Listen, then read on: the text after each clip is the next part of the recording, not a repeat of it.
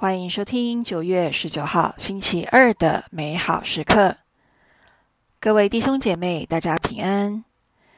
美好时刻今天的主题是团体的关怀，来自路加福音第七章十一到十七节。那时候，耶稣往一座名叫那因的城去，他的门徒。和许多群众与他同行。临近城门时，看，正抬出一个死人来，他是母亲的独生子，母亲又是寡妇，且有本城的一大伙人陪着他。主一看见他，就对他动了怜悯的心，向他说：“不要哭了。”遂上前按住棺材，抬棺材的人就站住了。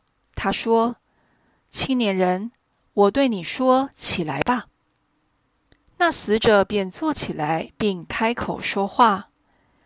耶稣便把他交给了他的母亲。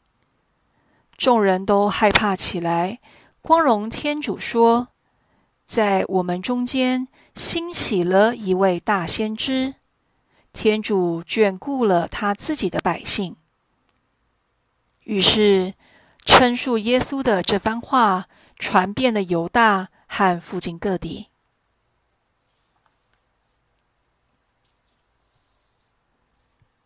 在今天的福音当中，我们看到耶稣复活了寡妇的独生子，在寡妇身上，我们看到一个孤独的。无依无靠的人，耶稣一看见他，就对他动了怜悯之心。在这里，我们的天主是富有仁慈的，而他最关心的就是那些最软弱无助的人。你知道吗？当我们的心被他人的痛苦触动，想去帮助他们，渴望减轻他们的痛苦时，其实，我们的心是和耶稣的心连结的。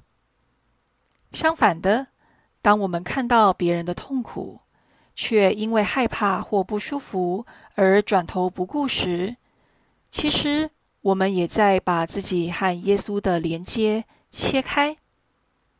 渐渐的，我们的心会越来越麻木，越来越冰冷。这是我们要的吗？也许很多时候，我们转头不顾，是因为我们感到无力帮忙。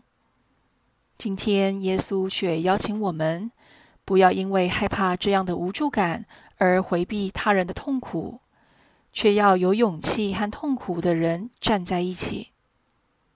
经文中，我们看到有一大伙人在陪伴失去儿子的寡妇，他们除了陪伴安慰，除了能够出点力气帮忙抬起沉重的棺木，也不能多做任何事，更不能复活死去的年轻人。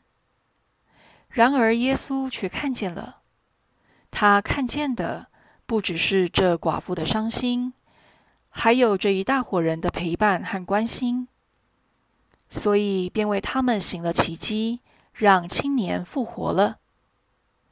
想一想，我们身边有哪些孤单、悲痛、失意、犹豫的人，正等着我们的陪伴和关怀。也许我们不能为他们解决问题，但你相信耶稣会透过我们的陪伴和关怀，让他们渐渐擦干眼泪，让他们和整个团体获得新生命、新的希望吗？品尝圣言，看，有本城的一大伙人陪着他。活出圣言，在你的团体中有哪些人目前特别需要陪伴和关怀？你们可以如何陪伴他呢？全心祈祷，主，请帮助我，不要刻意回避他人的痛苦。却学会走出舒适圈，去关怀他人。阿门。